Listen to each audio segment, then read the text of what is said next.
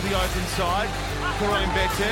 Ball here to Samu, who's quick. Pete Samu looking for Koroibete. Back to Samu. Oh, that is wonderful. That is wild. That is amazing from the Wallabies. Hi there, welcome to Pick and Drive Rugby. We are the People's Podcast, providing a platform for rugby lovers to come together and support the game that's played in heaven. I'm your host, Mitch. Join me this week is Lockie. Lockie, how are you, mate? Very good. Ready for more rugby. It's been one of the biggest weeks of rugby I can remember, actually, with everything going on. How about you, man? How are you? Yeah, we've got a Wallabies win to talk about, which is only the second time this year that we can talk about the uh, the men in orange getting the, the W. So very much looking forward to chatting through that. We'll, we'll dive through uh, World Cup week four. We've got one more week of pool games to go before we get into quarterfinals. Doesn't look too good for the Aussies, but we won't get into that just yet. You've been pretty busy over the weekend. Lots of rugby work for you. What have you been doing? Oh, there's been plenty on actually. We've had the Australian Rugby Shield on up at Ballymore in Brisbane, which has been a heap of fun. Um, for those who don't know, it's the sort of showpiece amateur event for Australian rugby. So that's, you know, Queensland Country Heelers, New South Wales Country Cockatoos and Corellas, um, your smaller states like Tassie, South Australia, uh, some representatives from the Northern Territory. So we had 16 teams in total, eight in the men's, eight in the women's, and um, a couple of really good games across that. I think ACT took it out in the men's again, the Griffins. Um, so they went back to back from their title last year, and New South Wales Country Corellas uh, won the ladies' championship in an all-country final against Queensland Country Orchids. So a lot of names that you might not know, but I strongly encourage you to go tune in. Uh, we have full recaps on rugby.com.au and um, full live streams as well. So some really good quality bush footy. Awesome. So we'll touch a little bit on that at the end of the podcast and get uh, some of your thoughts on that and maybe some of the other discussions around pathways and things that RA has been doing uh, in the past few weeks, which has been really exciting to see. We've also, as I said at the, the start, we'll, we'll do week four of Rugby World Cup. We'll talk about the Wallabies, which is why everyone's here. Very much looking forward to that. And we'll also touch on the Wallaroos as well. So they played uh, their second test against the Black Ferns for the Laurie O'Reilly uh, Cup. And unfortunately, they did get beaten, but we will try and be positive around that one and um, focus on some of the, the better things that the Wallaroos did in that game.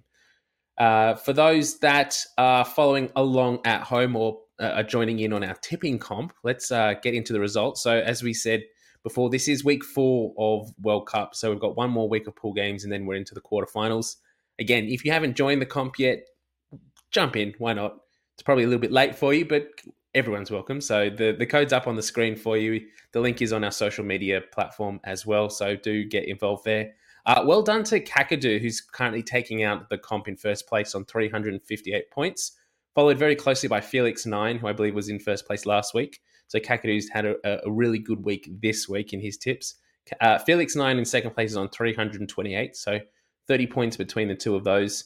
Uh, we've got um, oh, that's a difficult name. Ori Lieb uh, in third place on 316, and Na Williams in fourth place on 280. So there's a little bit of room between sort of fifth, fourth, fifth, sixth, and first place, but there's still a lot of rugby to be played in the tournament. So do um, don't forget to get your tips in and make sure you're still sort of putting those in weekly.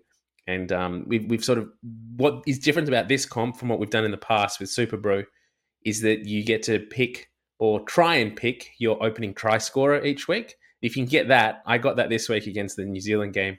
Picked Will Jordan to be first try scorer, and I think it picked me up an, an extra 15 points or something. So there, there is ways to get back up the charts if you are not in the top 10. So do um, do keep with it. Lockie, do you have an update on how our fantasy is going? Yeah, fantasy's ticking on quite nicely, actually. Um, quickly, you and I have slipped down a little further than I would have liked. We're sitting almost bang in the middle. Uh, I'm on 52 with you hot in pursuit in 58th position. but there are some people absolutely flying along at the moment. And then with the tipping as well, um, doing a bit better actually. I'm in 17th, you're in 23rd. We're yet to identify where Ando is. So speak up from your Balinese holiday. Tell us what your username is so we can out you and let us know how you kick on. But make sure you jump in for your fantasy as well. If you haven't used your triple captain already, all the more power to you because I busted mine in the first round. and if you did Darcy Graham uh, this week, then congratulations because you racked up just under 400 points. And if you did like I did and went with Rieko Ioane, then you basically wasted your pick. Um, and he only got less than 100 points with the triple. So not too impressed with his performance this week, but nevertheless. Uh, a week's time, those do reset for the quarters, I believe. So I'll be using those very wisely when we come to the quarterfinals. Uh, but I think that's it for the intro. Why don't we just dive into into the rugby and, and get into the chat. Let's go.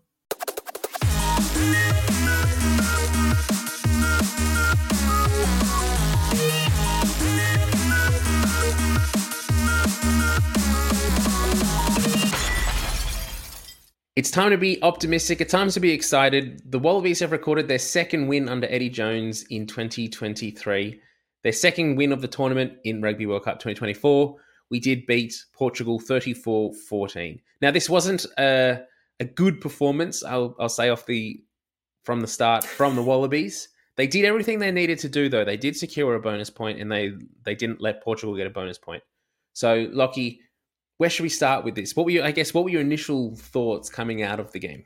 If you're marking this one, it's a C minus in every sense of the grade. You've scraped over the line. You've done everything you need to do to, you know, keep whatever faint hope I think Australian fans can try and hold on to about quarterfinals alive. They got the bonus point, but I don't think there was a point in this match outside that window between the 20th and the 25th minute where we scored three tries where we looked convincing. Mm. It was really interesting to see how we'd be able to back up from Wales and the disappointment of those back to back defeats. And by and large, I'd left with just as many questions, I think, as we, have been given answers over this tournament. We had patches, that, yeah, that one patch, but Portugal had a player in the bin. So, how much stock can you put in three quick fire tries in five minutes? I felt like the second half we locked down when we could have or should have even been pressing to score more aggressively. And there's still issues around our discipline and giving away penalties and admittedly two really soft yellows. I think we'll touch on that in a tick, yeah. but I still don't quite know what to make of this Wallabies team or in what direction it's headed. What did you take out of it, Mitch? I think if there's one word I can use to describe this performance, and it probably can be applied to the whole campaign on Eddie Jones thus far, is rudderless. We just seem to be lacking in direction, lacking in uh, decisions at, at key times in this game. The Wallabies scored first. They they got a penalty in Portugal's 22, and we all know coming into this game that the Wallabies needed to get to secure the four try bonus point. Yet their first decision was to go for the posts. Now, I don't inherently have any issues with going for points. We we know this is a Rugby World Cup, and we know that uh, you need to apply scoreboard pressure to your opposition to really uh, squeeze them and and be as effective as you can in a tournament as tight as this is. But it's not a tactic that we have seen from the Wallabies in previous games. We haven't seen it against Fiji. We didn't see it against Wales. Those were the times where going for points were probably the best decision to make. And we didn't do it. Yet when we got when we need to score four tries, the first opportunity we get, we kick for posts. It it, it was really kind of confusing. Yeah, I think it sort of lends into that uncertainty around the whole campaign that we've seen. You know, what Wallaby team is turning up and what plan do they have? And we still don't really know. I think, sort of as fans looking in, we don't quite understand the, the grand designs. I think from the get go, the opening 60 to 90 seconds, I was actually really excited by what I saw because the Wallabies played with great shape. We retained the ball uh, for about, I think it was 12 phases. We sort of had a, a, chip in front midway through, so six either side of it, kick down the right touch line, and we went 80 metres from the kickoff in total. And then ball gets slapped away, it's called a knock on, and we didn't have that same direction for the other 79 minutes. We obviously had, you know, those nice patches. Um, I thought the way that Fraser McReight moved across the field for his try on the right in the second half was really good awareness, good match awareness. But I mean, I still can't put much stock in that three try blitz that ultimately got us there. We got a, a, player in the bin, you know, Bell runs over the top of someone. We get the maul try. Um, Richie Arnold goes across from a nice bust. But I mean, outside of that five minute window, really, what did we see to suggest that we were even a better team than Portugal? I mean, I thought Os Lobos played really well. They threw the ball around, they straightened up their attack nicely.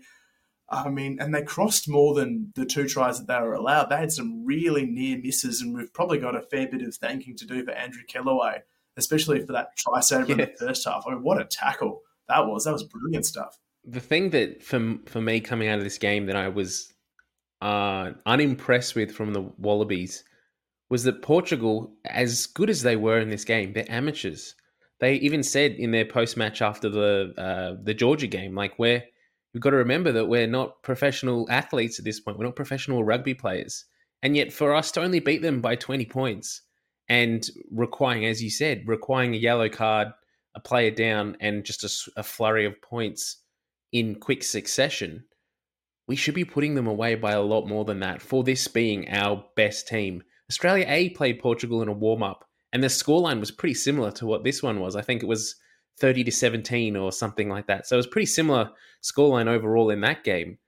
But we should be putting a lot more points on them. And to Portugal's credit, they put us under a lot of pressure and they kept with us for the majority of the game. I mean, they scored first. They scored a really good try first up in the opening 10 minutes of the game, which was just a really poor decision um, from our defensive line to, first of all, be so far in from their wing. Marika Koroibete is always consistently at this World Cup marking the man inside his channel with a player outside him, and then biting into the line, shooting up out of the line when all he needed to do was sort of follow the ball and, and shimmy that player into touch.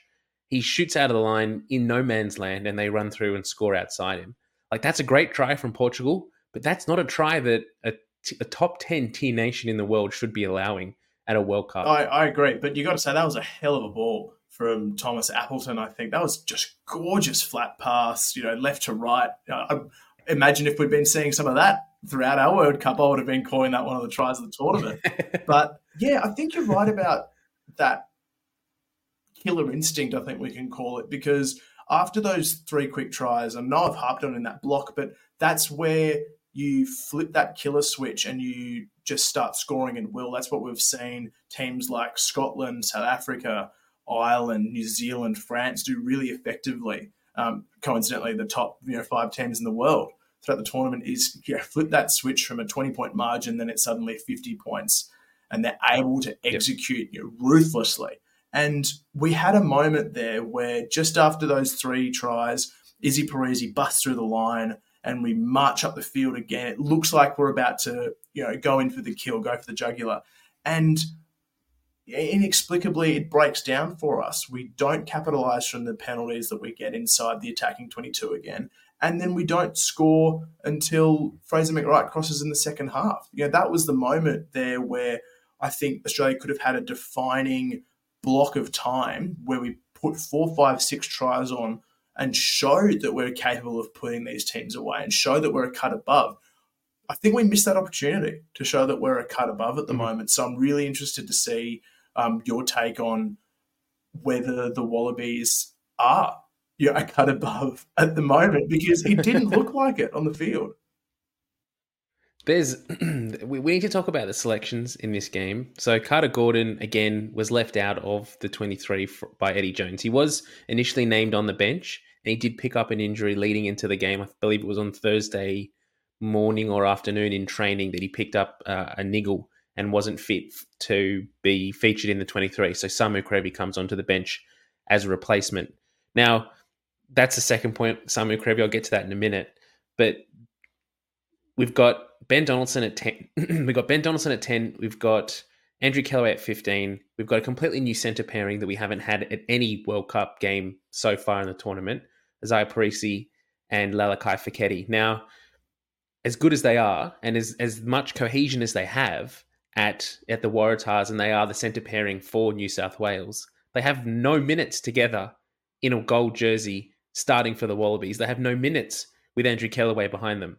So again, we're talking about this consistently week in week out. We were talking about this in 2019 and that was one of the the killer in- instincts for Michael Cheika was that he just didn't know what his best 23 was and we was consistently chopping and changing throughout the tournament.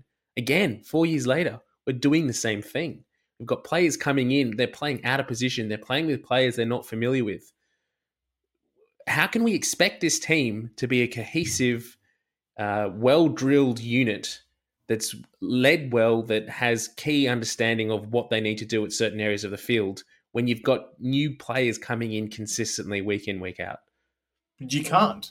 You can't. And it also boils down to having that connection throughout the year. You know, yes, you know, Lafayette and Izzy Perese playing together at the Tahs, You know, often that's been outside Dono or with Dono at fullback. But in what world do we expect, you know, an internationally based Samu Kerevi who's been partnering occasionally with Ikitau or Perese or others throughout the year suddenly gel with Geordie Petaia as an outside centre who's yeah. still finding his feet? Why would we expect those combinations to work effectively if we don't lay the foundation early, either through mm-hmm. through the super club systems in Australia or whether people are playing together abroad. At that at this point, I'm not really fussed how you're doing it, but there needs to be a cohesive base between those key links, like your 12, 13, your 9, 10. You know, having links between your your hookers and your locks. I mean, we've just it's a bit of a patchwork that we've seen um, Eddie pick from so far this year, and I think you know when we do a bit of a post mortem on this, selection, as you've highlighted, is going to be the biggest uh, of Eddie's downfalls at this World Cup. I think we can say, you know, sure, we're not out of it yet, but we're all expecting Fiji to win comfortably against Portugal, I think we can say. And I don't think we'd be in this position without some key players who have stayed at home for this time. So we're going to have some really interesting conversations, I think, over the next month, um, dissecting how the World Cup looks. Even if we do, you know, inexplicably make a quarter final and roll on, but I'm I'm excited to really sink my teeth into that autopsy later on. Wake up, Lockie! Wake up! You're, you're in dreamland right now. You're wake up. There's no chance. There's realistically no chance that Fiji aren't going to get a losing bonus points no, against Portugal. As good as Portugal was against us, there's just no there's no chance my going back to the point I mentioned before around Samu Kerevi, it's come out in the post-match presser that Eddie Jones's backup fly half option, should Ben Donaldson go down this week, was to throw Samu Kerevi in at ten. That in itself, that decision deserves to be instantly kicked out of any rugby club in Australia. That's just ludicrous to be at a World Cup to not have a backup fly half option when your primary fly half option goes down injured and then to throw in a center and just say, yeah, you'll you'll you'll do. Samu Kerevi, eh, the player that has the least amount of cohesion than anyone else in the squad. Yes, potentially Geordie Petaia, I would say, okay, well, he knows Tate. You know, he knows some of the Reds players. Lalakai Foketi, he knows Donaldson. You could potentially draw a line there. But Samu Kerevi being your backup fly or your third choice fly half option, ridiculous. I thought it was Josh Kemeny. That uh, that's the other thing we'll have to talk about in our postmortem too. What's the go with the utility option? He's been talking about the utility for weeks and weeks and weeks. In all of his teams he's selected, he's got this utility option. Yet not once did we see Josh Kemeny pop up at fly half uh, uh, on the wing. Did we ever see Ben Donaldson packing in the side of a scrum or um, Dylan Pietsch even make a squad? So, geez, it's crazy. Let's get back to the game though. Uh, the one positive we can be somewhat excited about is that after countless efforts this year, the Wallabies got a try from a rolling maul. and we also conceded one from a pushover try and should have had one from a maul. So you got to take the good with the bad. But yeah, we finally saw it, and it came easy too. And it makes you it makes you think about you know how much of a weapon that did used to be. I think you know we saw that core of the Brumbies team and you know the McKellar ball and the Larkham ball and I think it was Fainga'a at the time just scoring tries for fun through the years for the Brumbies and then feeding that into the Wallabies. But I, I miss it.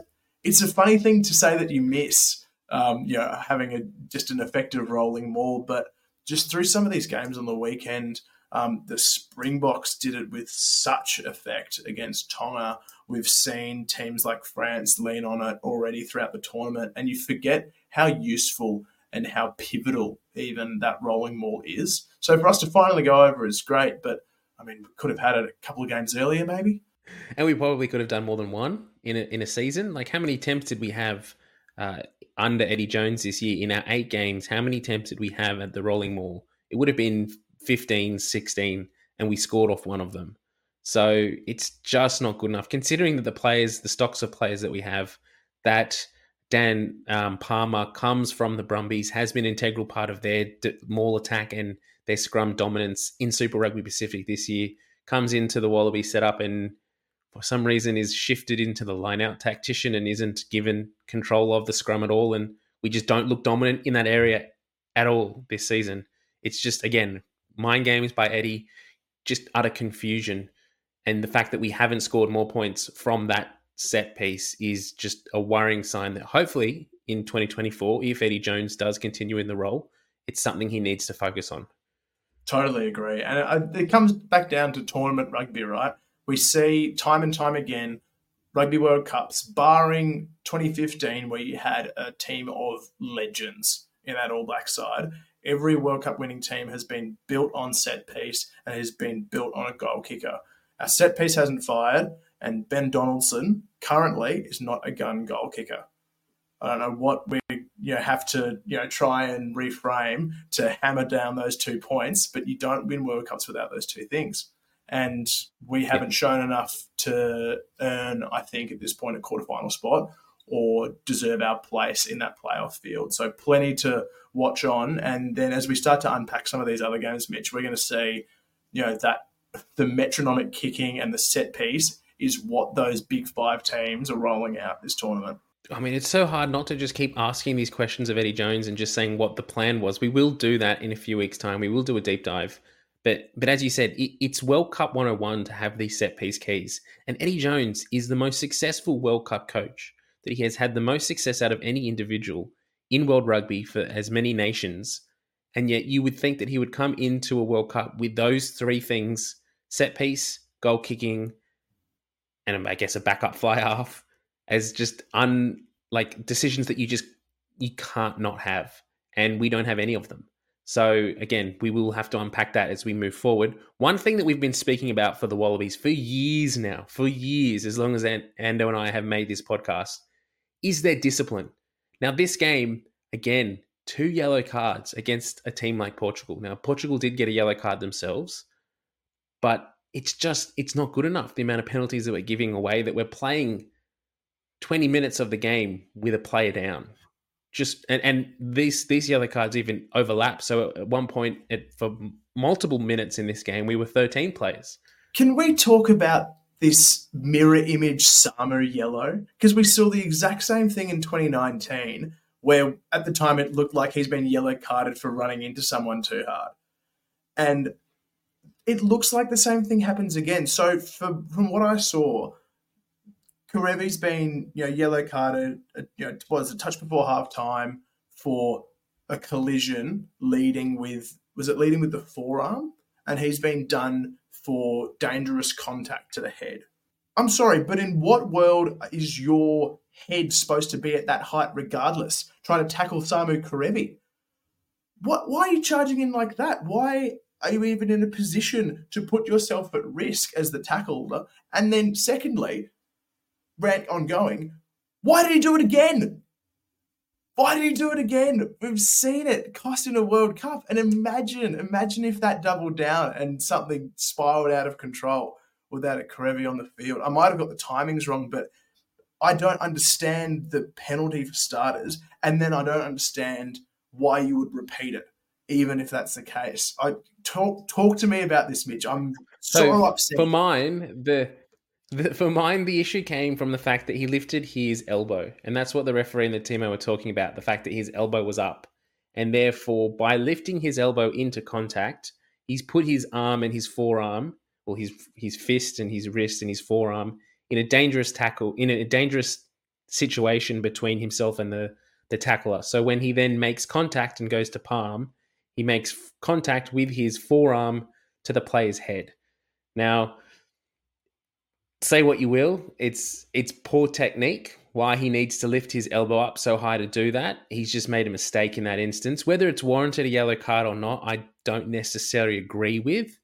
I, I would have been happy with a penalty, but I, I, can understand that where they're coming from and that they're saying that you know, look, you, you, he's made he's made contact with the player's head. It's the same as making shoulder contact in a tackle attempt. Um, the fact that it's happened twice in two World Cups, I wonder if they do go back and, and somehow have, I don't know, like they're just aware of that it happened in 2019, and so they're like, oh, he's done it again. Let's let's pull it up because there has been instances like this in other games in this World Cup. There's been instances like this in other games in the past four years that haven't been penalised, that haven't been looked at in such a way. I do wonder if it's whether just the way that Samu Kerevi runs, in that he runs so upright and sort of his shoulders are back. He's not really leaning forward. That his momentum when he comes into contact sort of shifts straight into that ball carrier as he arrives. But uh, the fact that he's been pinged twice now is frustrating from an Australian fan. Uh, it is frustrating, but also the, to to me, and maybe I'm maybe I'm underselling or overselling the safety element. I'm not sure, but th- this is a high impact collision sport, and I think what we saw was a, a rugby incident. So if you're uh, getting yourself in a position to tackle, he wasn't running in, you know, with an elbow pointed towards him, trying to spear him like a fish. You know, this is this is this is a, this is a rugby collision. I, I, don't think there's anything sinister yeah. about those kind of contacts. And maybe I'm maybe I'm in the wrong here, but for that to be a yellow card when we've seen, you know, head on head, high impact, no mitigating factors in other games that have gone unsighted and unpenalized, that's I think that's the root of this frustration. You know, I look to uh, incident like the the Jesse Kriel incident um, against was it Scotland or Ireland, where he's you know, collected someone head on head, front on at high speed, and the referees just played on. Whereas a glancing blow in the act of a palm is considered a yellow, and it's it's these decisions. It's, I don't think it's the referee's fault by any means, but it's the the the overarching management of rugby and how certain things are officiated that drive this frustration. I mean, and we're people that you know watch rugby and breathe rugby. You know, we adore it, and we're still getting pissed off by this kind of stuff. So, what, yeah. so what does the casual I mean, fan think when you? and that's the thing too. Like we've got two separate. Yeah, we've got two separate thoughts on it too. Like you think that it, it shouldn't be a yellow card. I you think it shouldn't even be a penalty. I'm happy with it being a penalty, but probably the yellow card threshold there. You've got head contact, so that always confuses things, and they they get a bit iffy when there is head contact there. But you know, the line of is it um, is it a yellow card threshold or is it just a rugby collision at the moment is just so grey, and we don't have clear enough um, clear enough wording in the law book to differentiate between the two. The other thing too, I think, and, and we'll talk about the other incident, the other yellow card too, and how the TMOs approach that. But it almost feels, and it does feel a lot at, at this World Cup and in the past few years in rugby, that whenever the TMO brings something to the referee, the referee is automatically sort of at a decision. I very rarely see a referee overturn it and say, actually, I, I think that's fine. I don't think that there's anything in that. That's just a, a rugby incident. Let's play on like in this instant, the referee has brought that to uh to who what was the referee's name in this one? Do you remember? Uh i can't sorry.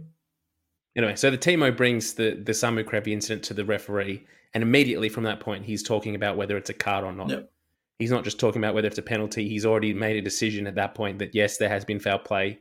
We're in that. It's not he's not just looking at it blind and and saying actually i think that's that's fine. Let's play on and and that brings me to the other point too, the other yellow card that we got uh, to Matt Faessler.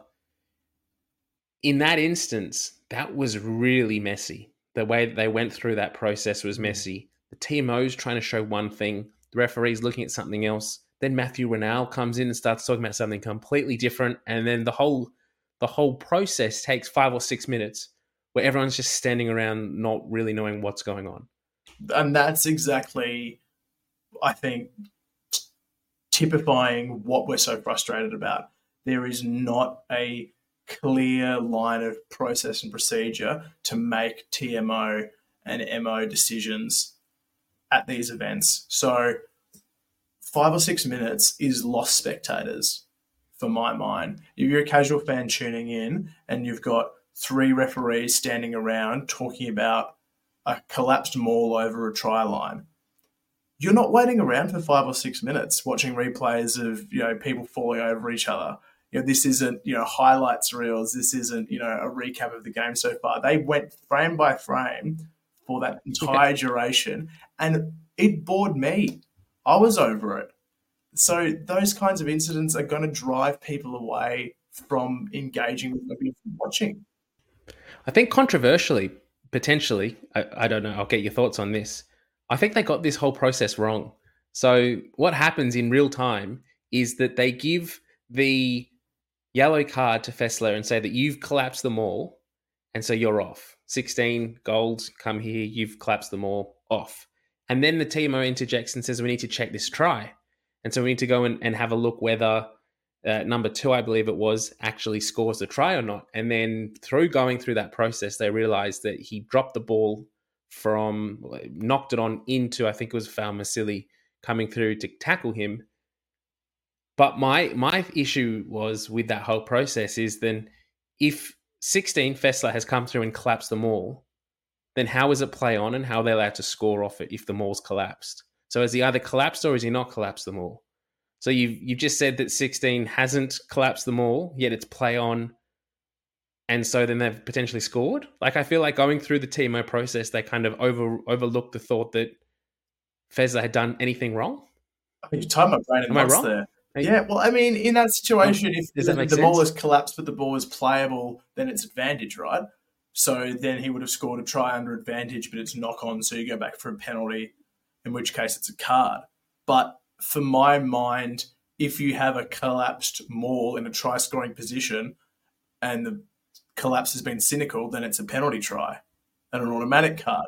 But if you've collapsed, that's the ruling. That is the ruling by the law book. If you've collapsed them all in the process of it scoring a hmm. try, then it's a penalty try. But Faessler doesn't actually stop the maul at any point. He comes through and sort of attempts to tackle the player with the ball, realizes that he's sort of gone off his feet, lets go, and the maul keeps going. So he doesn't actually effectively collapse the maul at all. And the player with the ball then goes on to try and score the try. So, it, what foul play has Faessler actually committed in that instance? The maul hasn't hmm. collapsed. If the instance that a maul goes to ground, the ball doesn't have to come out of it. The Wallabies are well within their rights at that instance to just dive over the top of it and keep it in there. It's a collapsed maul. It probably would be a penalty try in that instance, but that's not what happened. The maul continued. So I, I was just sitting there watching it going, well, can we bring Faessler back on because he actually hasn't collapsed that? Like if he had collapsed the the maul, there's no way that the guy holding the ball can then try and score the try, can he? Because he would have been taken to ground.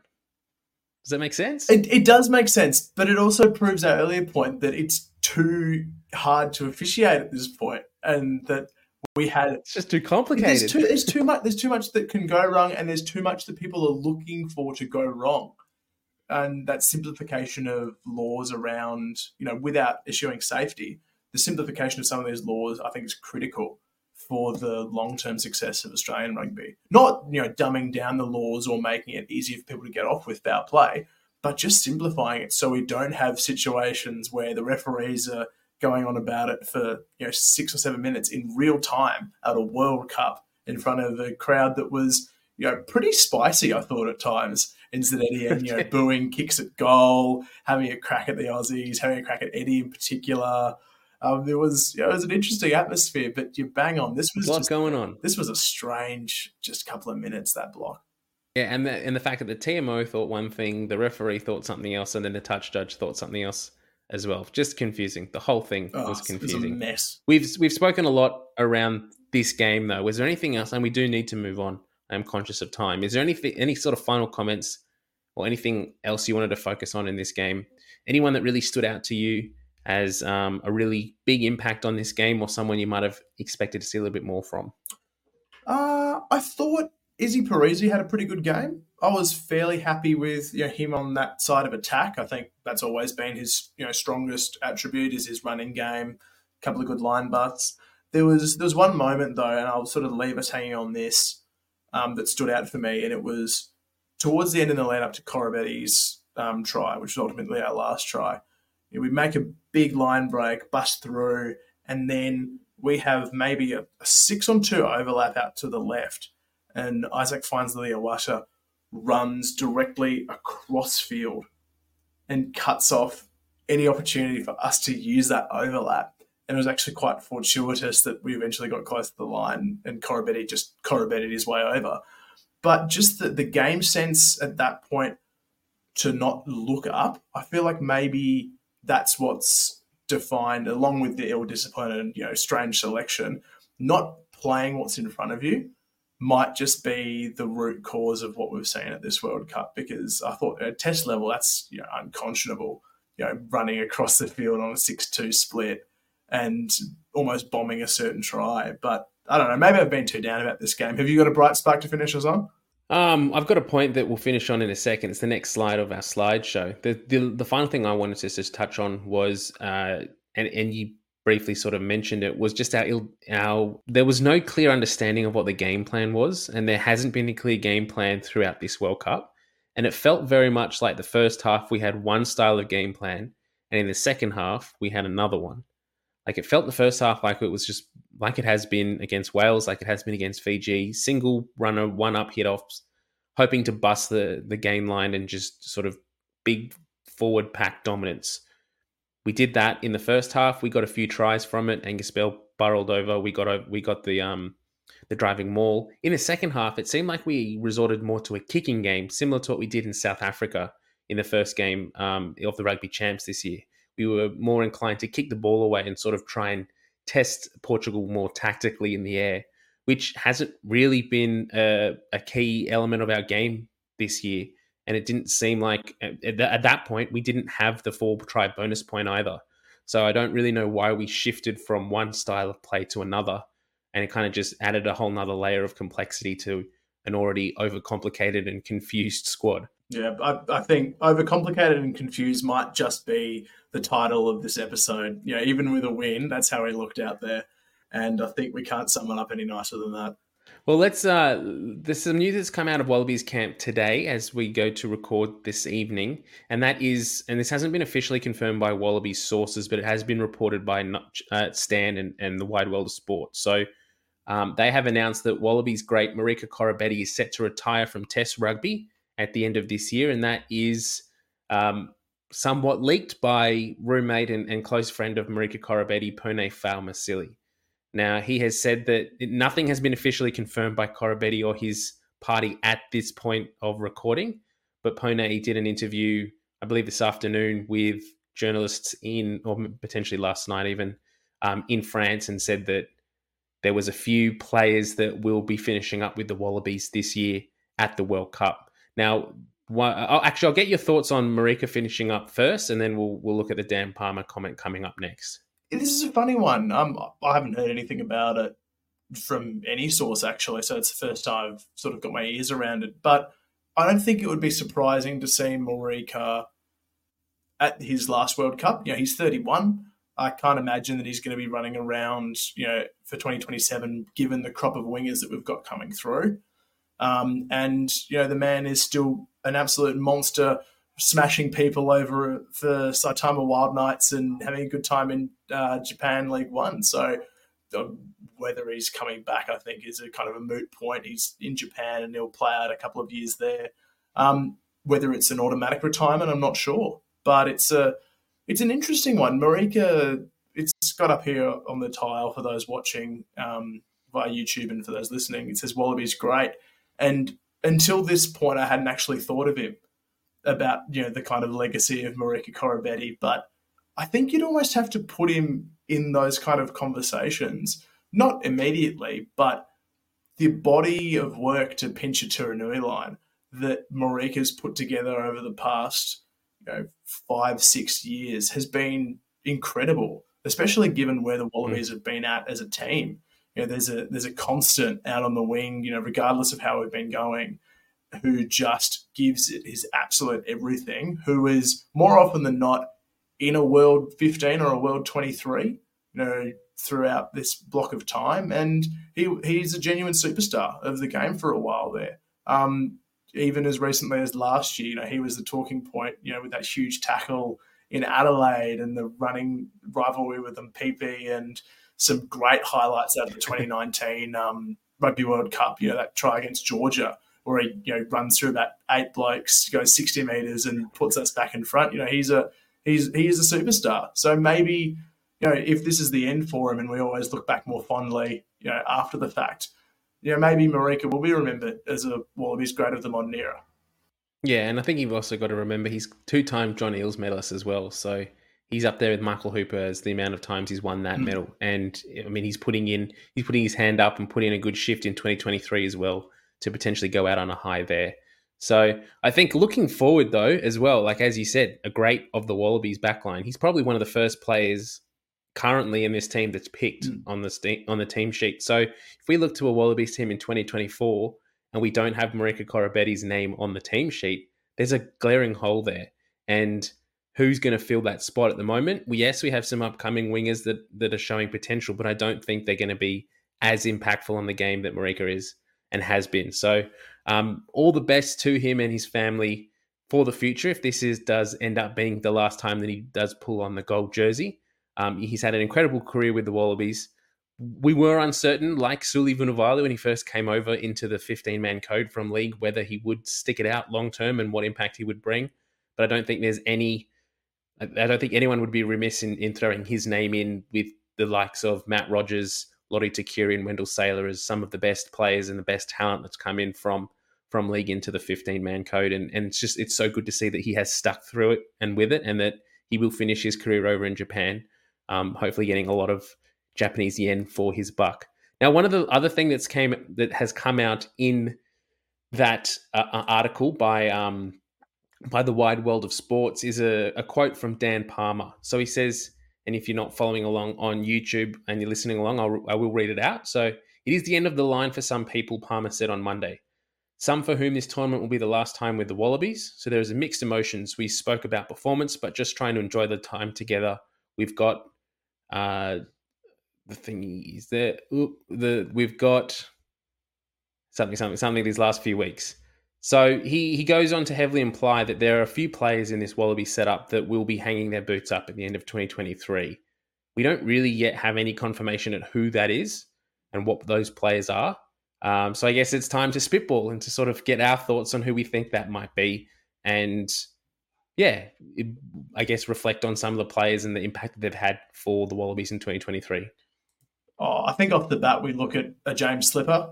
I don't think that's a stretch to imagine that a 34 year old, you know, dual prop, 21 World Cup caps, and he's a Wallaby captain and a Centurion. I can't imagine he's got much more left in the tank um, at test level. You know, he has signed on. You know, he's sticking around through to I think 25 with the Brumbies. So maybe he's the kind of player that kicks on and rolls on.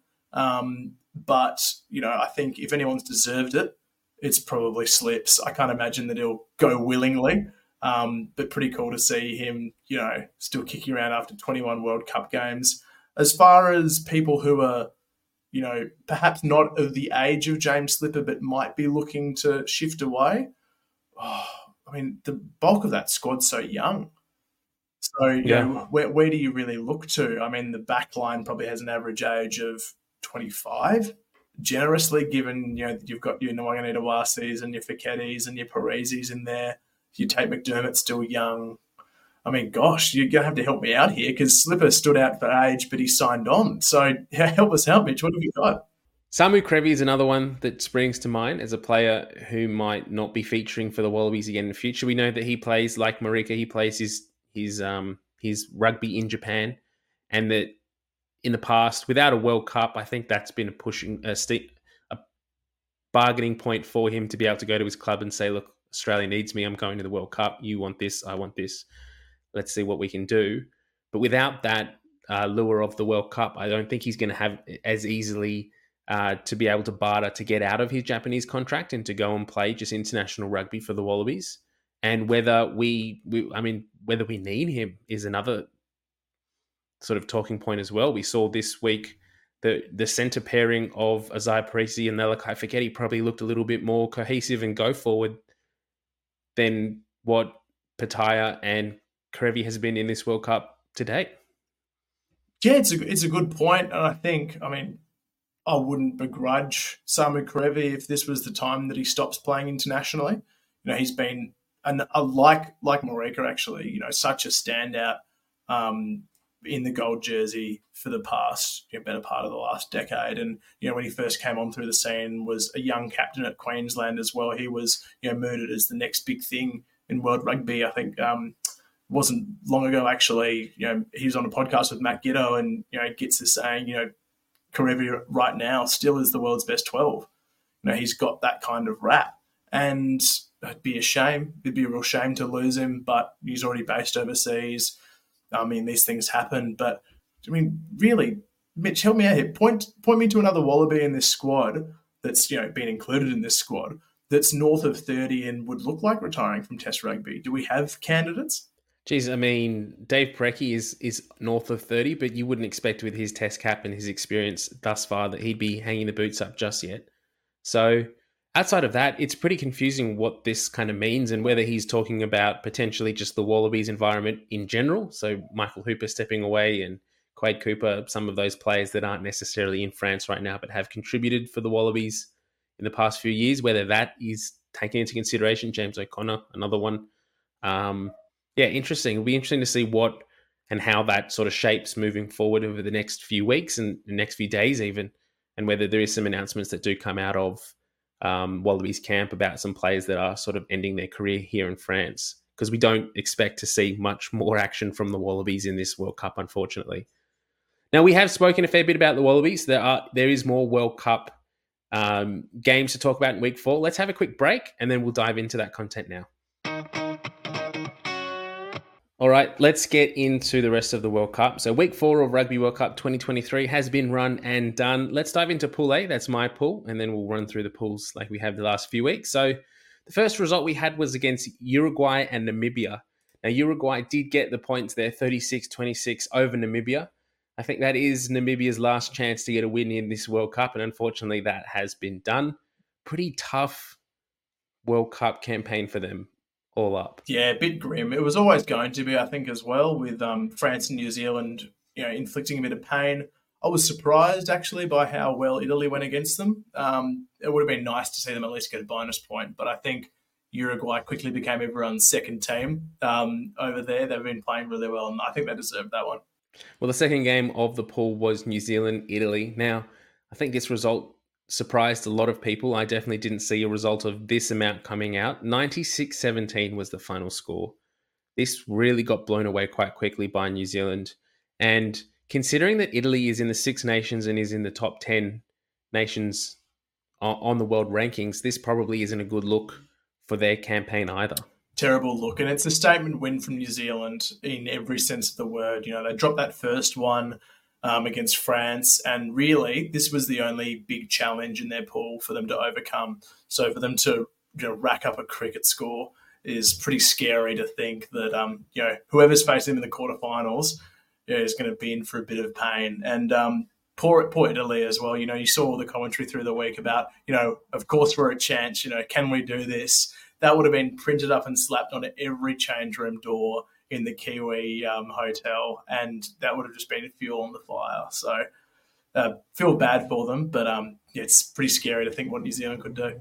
Very clinical performance from New Zealand, and I guess putting a lot of their doubters to, or silencing a lot of their critics so far in this tournament. So, finishing up um, and how the standings currently look for Pool A after four weeks. We've got France in first place on 13 points, followed closely by New Zealand in second place on 10 points. They're currently tied with Italy on 10 points. They've all played three games. So I, I, believe New Zealand has one more game. No, they've had their bye. I think Italy is due for their bye next. So um, New Zealand, you think, will pretty easily get out of the pool there. Got Uruguay on five points in Namibia, um, played all of their games. Actually, Namibia is the only one that doesn't have a bye. There we go.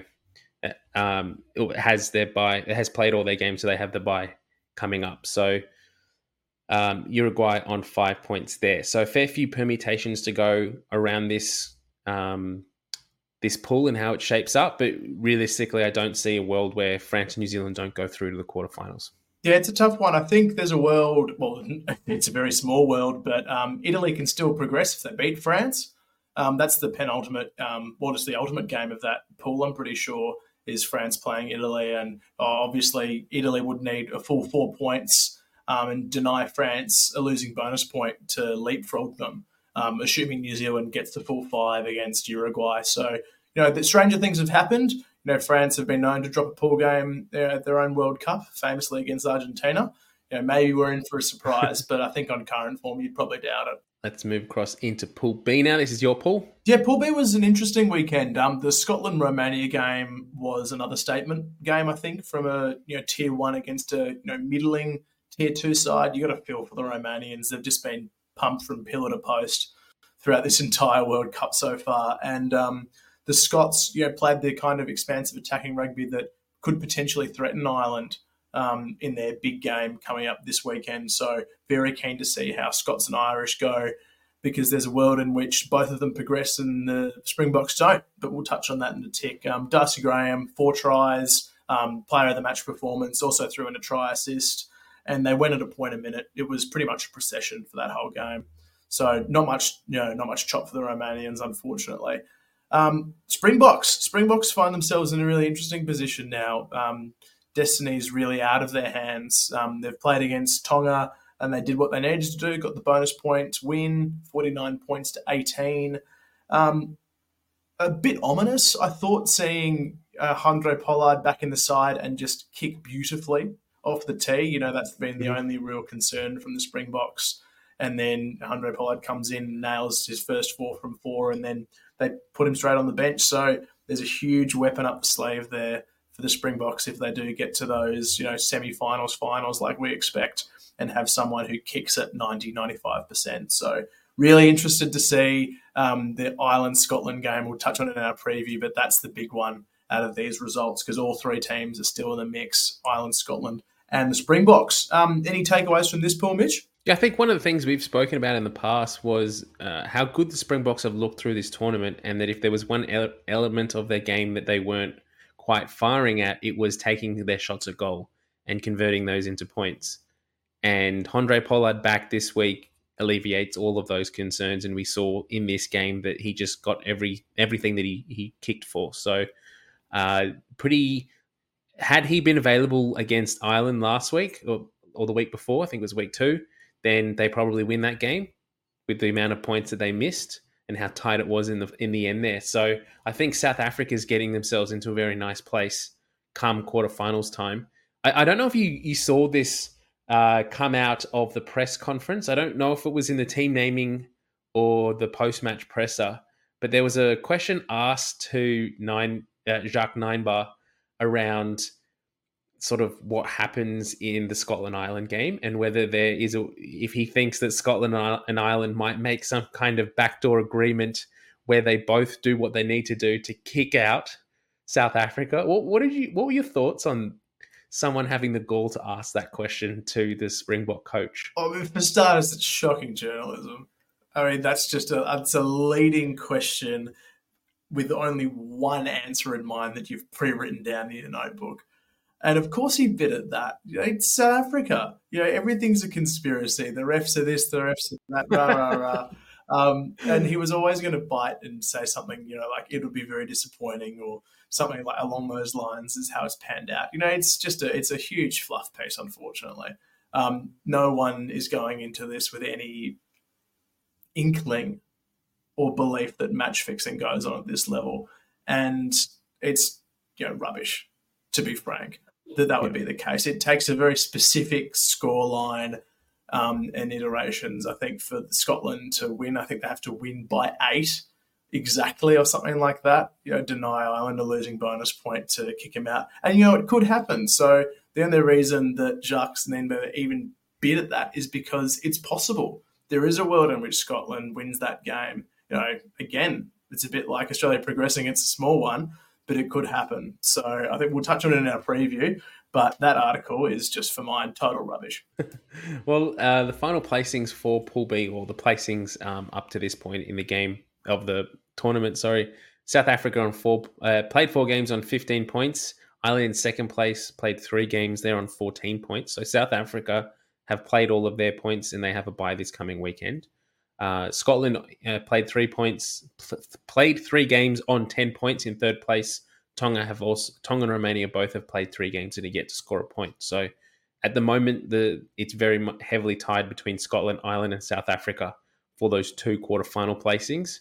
And this weekend's matchups are going to be very exciting to see how that pool ends up playing out. Let's move across into Pool C. So we've already focused a lot on the Wallabies and Portugal game, 34 14 there. So the other game was Fiji Georgia. Now, the final score in this one was 17 12 to Fiji. But there was a world, there was a realistic opportunity in this game that Georgia maybe not could have gone on and won the game, but at one point they were up or they were denied a try uh, that would have seen them, I think it was 16. If they got the kick, it would have been 16 nil at that point. Um, that was a pretty big shock, and I think to Fiji at that point in the game that Georgia was playing so well and that Fiji didn't have things clicking as much as we had come to expect from them.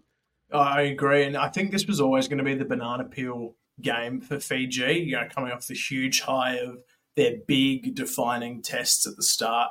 Can you back it up and do what you need to do with a four point or a five point game against Georgia? And they did it tough. You know, a bit of a flying, you know, kick to clear the ball at the end. You know, as Georgia raced through for a potential match winner. I mean, the the relief on the Fijians' faces and the fear um, of losing that game, you know, far outweighs any joy that they've given themselves their best shot to qualify since 2007. I, I kind of feel for the Georgians. You know, maybe they could have given us a shot, but um, Fiji did what Australia wasn't able to do, and it's win against the grain and win ugly and show that they can, you know, get those ones, even if they don't deserve it.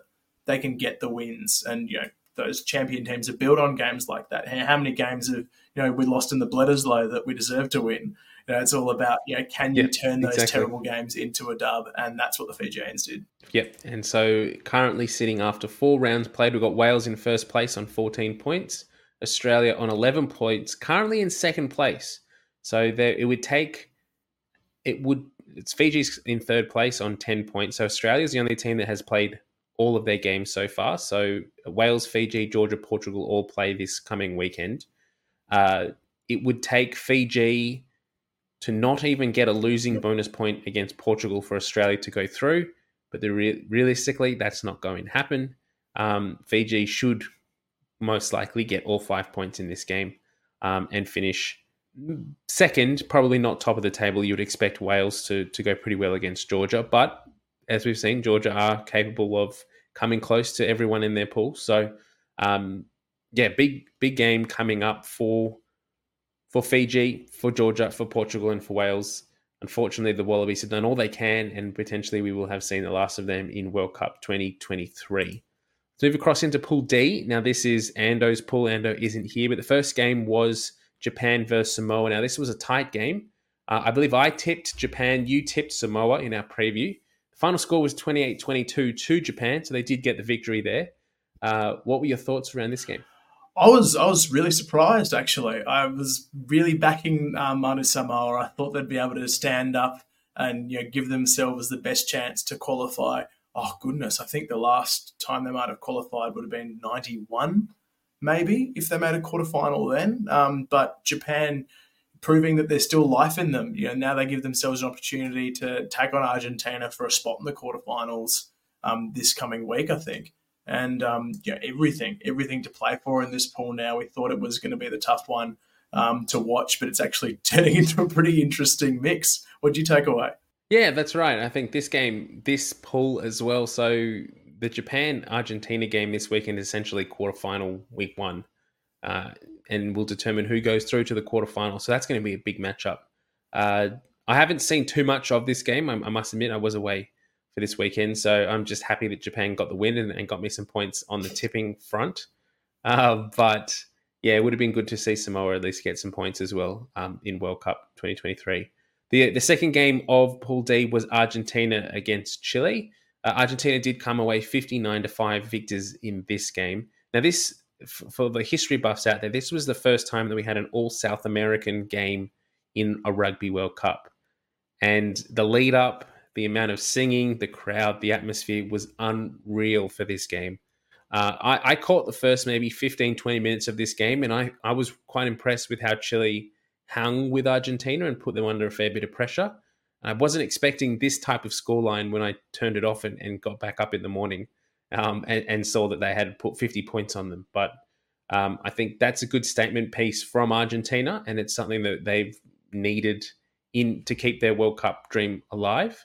Uh, and a good sort of statement from Michael Cheika and, and, his boys. Totally agree. It's the result that the Pumas had to put on Chile, you know, the, the lowest ranked team at the World Cup. You know, regardless of how you like the Condors and their, you know, they're running rugby, this is a team that you need to be pasting if you're a quarterfinal contender, and that's what Argentina did. So full credit to them, and also on the South American front to add a little geography to the history, the neighbours as well. They're not just you know South American, um, you know, on the same continent. They border each other, and it's super cool to see that that rivalry and that passion from um, the international soccer world, you know, tick over. There are a lot of um, you know, slightly familiar jerseys there um, from the round ball code, um, but yeah, no less passion. I'd say that this is up there with the you know France New Zealand game and the Ireland South Africa game are some of the best crowds we've seen so far. And so the final placings in the pools uh, after four rounds. So we've got England in first place on 14 points. Argentina currently in second place on nine points. They're tied with Japan as well, nine points. So their matchup this weekend is going to be massive and will determine who goes through. I think out of everyone in the World Cup, England is the only team that has got their has officially confirmed their place in the quarterfinals and can't lose it. Um, so there's I don't think there's a chance that Argentina or Japan can catch up to England. So England are the first team in the quarterfinals for 2023, which is good to see. Uh, we then have Samoa on six points, followed by Chile on zero points. So um, that's it for Pool D. That's the results there. All right, we're dragging on a little bit, so let's move into our Wallaroos and finish things up. So the Wallaroos did play their second game against uh, New Zealand for the Laurie O'Reilly Cup, and unfortunately they went down 43 to 3. Now, Lockie, you were following this one for rugby.com.au. What were some of the key takeaways you got from this game? Oh, it was a, it was another tough game for our girls, and what I took away from it is that our second half fight back was really remarkable and should be applauded. So we were down 31 zip at half time, and then we kept the Black Ferns scoreless for you know a tick over half an hour. We had a fantastic second half where we were able to control the ball a bit better. We kicked effectively, sort of short kicking game, pinning the Black Ferns back. Um, but yeah, we it was just a bit too little, too late after that blitz at the start. We withheld the first ten minutes, and then they just ran over the top of us. Um, Katelyn Vahaakolo, a couple of tries. Sylvia Brunt was massive through the middle.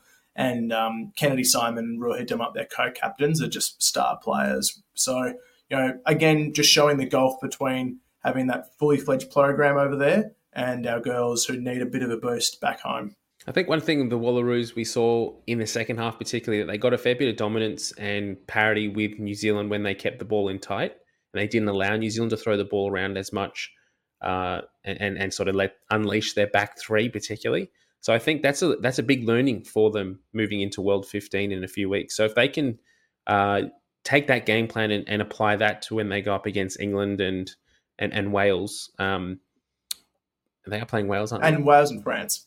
Yeah, Wales and France. Cool, good. Um, that'll that'll be a big uh, step forward for them, I believe. And if they can continue to to keep the ball in tight, they should go a little bit better against some of those nations in World 15, which we're looking forward to as well. Um, now, Lockie, we had the Australian Rugby Shield played over the weekend. Do you want to run us quickly through um, how how it went and, and who ended up getting the the chockies in this one? Yeah, we'll wrap it up. Um, I think we touched on it briefly in the intro, but yep, 16 teams from across the country. Uh, in the men's division, we had ACT and Southern New South Wales Griffins take it out. They beat Perth in the final.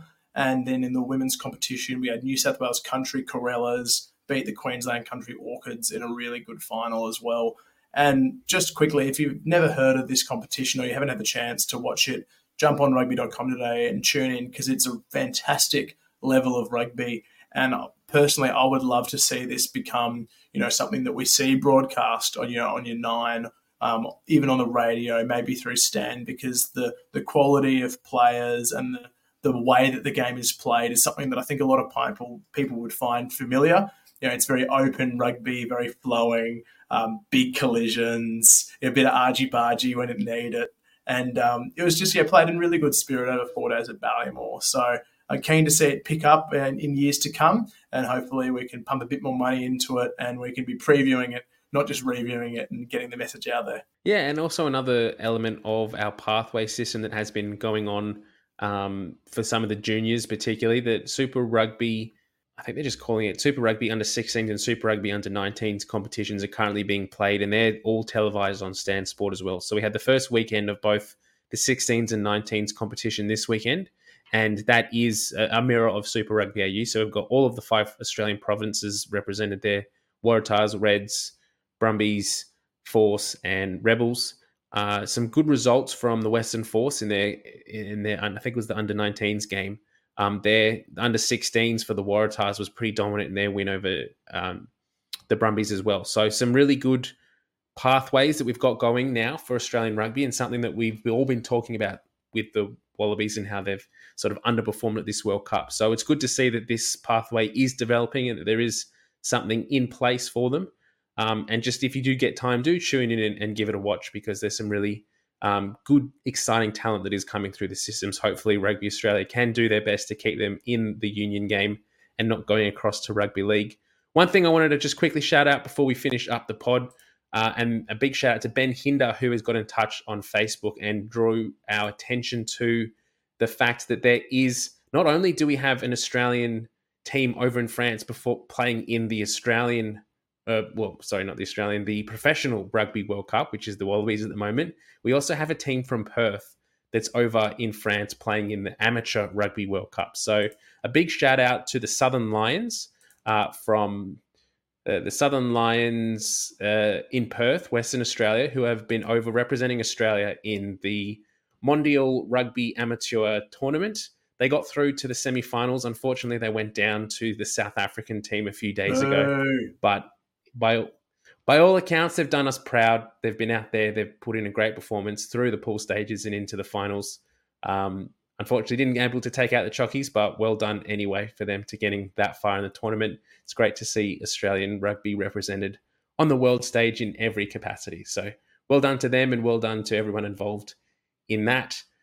That brings us to the end of the podcast. We have been dragging on a little bit tonight, but uh, thanks for sticking with us. Thanks, Lockie, for joining me. We'll be back next week to wrap up uh, the pool stages of the World Cup. Maybe look a little bit forward to the quarterfinals and talk about who has made it, who hasn't, and and which big teams aren't going to be featured for the Rugby World Cup moving forward. Very much looking forward to doing all of that. Hopefully, Ando should be back too from his little Bali vacation, so you won't have just me dragging on a little bit as well. He can take over the, the hosting gig when he gets back, which should be good. Um, yeah, thanks everyone for getting to this point. We'll be back next week. We'll catch you then. Bye. Bye.